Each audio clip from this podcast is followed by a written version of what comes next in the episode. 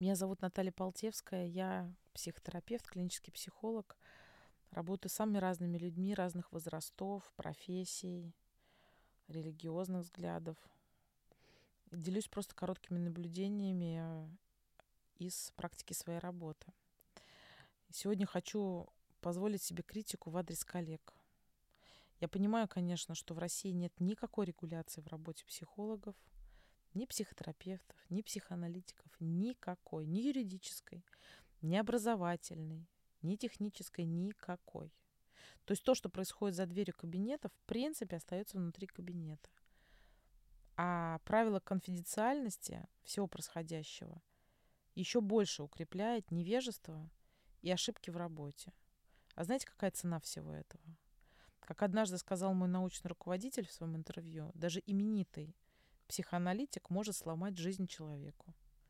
Я постоянно участвую в групповых супервизиях, э, слушаю случаи разные, которые докладывают коллеги. И хочу отметить, что большинство, ну, все-таки они действительно придерживаются основных правил работы, но иногда, порой, то, что я слышу от своих друзей, приятелей, там, ну, иногда коллег, оно меня просто шокирует.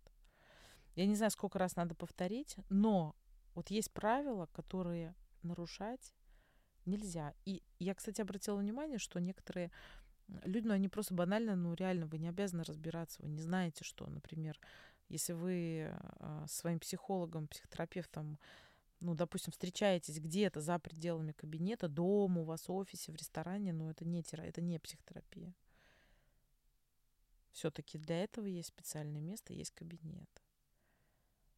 Например, э, ну, есть правило, вы не созваниваетесь, не переписываетесь между вашими встречами, оговоренное в назначенное время в назначенном месте. А знаете, к чему это может привести? Это просто зависимость очень быстро приводит. Потому что мы очень быстро подсаживаемся на такое открытое общение. И раз, ты уже зависим от своего психолога. Ты уже быстренько идешь, несешь ему там деньги, все, все что угодно. Потому что он, может сказать, единственный человек, который тебя слушает с тобой 24 часа на связи.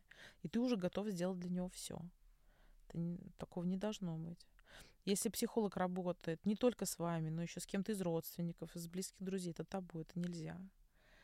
Если вы, а, вы ну, как бы здесь поподробнее скажу, наверное, а, почему нельзя работать а, одному специалисту с разными с людьми, которые дружат или из одной семьи, потому что он не может быть как бы нейтральным. Понимаете, что ну, любой психотерапевт, он тоже человек. Соответственно, а, например, я работаю только индивидуально, у меня есть только образ ваших там супругов, ваших жен, ваших начальников, он нереальный. Мне важно только ваше восприятие этого человека или этой ситуации. А если я буду видеть изнутри это все, и буду со всеми ими знакома, то, соответственно, у меня будет свое личное какое-то отношение к этому всему. Я не смогу как бы понять а, и что ты чувствуешь, что ты думаешь, найти для тебя какой-то выход. Хотя сразу хочу сказать, что опять же, это зависит от системы. Я знаю, что американские коллеги, а, некоторые вот э, психотерапевты, у них есть тоже методы,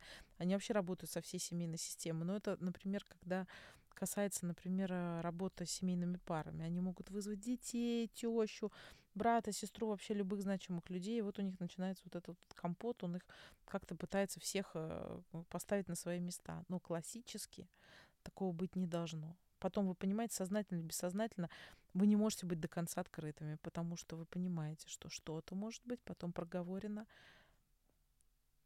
а все-таки психотерапия предполагает конфиденциальность. А человек это просто человек. И что-то может быть сказано, проговорено, что-то может быть, какие-то секреты унесены. Такого быть не должно. Должна быть все-таки нейтральность. Когда ты что-то рассказываешь э, своему психологу, ты должен понимать, что это не будет рассказано потом твоей маме или мужу. Значит, вы не пьете вместе там чай с баранками на сеансе. Это, ну, наверное, это понятно. Это не дружеская беседа на кухне и так далее. Если ваша встреча длится дольше оговоренного времени, это тоже, ну, как бы знак того, что это нарушение как бы границы правил. Есть договоренности, есть время, в это время вы должны закончить. Опять же, понимаете, да, что если с вами там будут сидеть 4 часа, это уже соблазнение. Смотри, какой я хороший. Я готов тебя слушать сколько угодно. И все, ты уже быстренько подсаживаешься на это. А если ваша встреча имеет какой-то плавающий характер, а, ну, опять же могу сказать, что это зависит от метода работы. В аналитической работе, конечно, есть определенный день, определенное время. А, там в гештальтерапии таких строгих правил нет, они работают более стихийно. Если вам дают какие-то советы, рекомендации, как жить, ну, это надо сразу бежать. Сразу. То есть это получается... Да, я понимаю, что многие приходят к психотерапевту, ну, они хотят этих э, ответов, они хотят услышать, что им делать, как им жить. Но вы понимаете, вот, например, моя задача а, не быть такой большой мамой для людей, а научить человека самостоятельно принимать решения, брать ответственность за свою жизнь, делать выбор, даже если он будет неправильный, даже если будут какие-то потом ошибки, даже если будут риски, да, я буду рядом. Мы вместе можем это пройти, но ты должен решить сам, как тебе жить и как тебе поступать. Но если с тобой работают в долг или бесплатно, или за какой-то донейшн, ну, вы понимаете, я об этом тысячу раз говорила. У человека, значит, нет ценности себя, нет ценности своего времени, что он может вам дать? Ничего. Ну, если у тебя появилось ощущение, что тебя соблазняют сексуально, ну, тут я, наверное, не надо мне комментировать. Или просто всем тем, что я сейчас перечисляла, предлагаю чай, кофе, давайте мы подъедем, подстроимся под ваше время. Ну, я не знаю, как все это будет называться, но точно не психотерапия.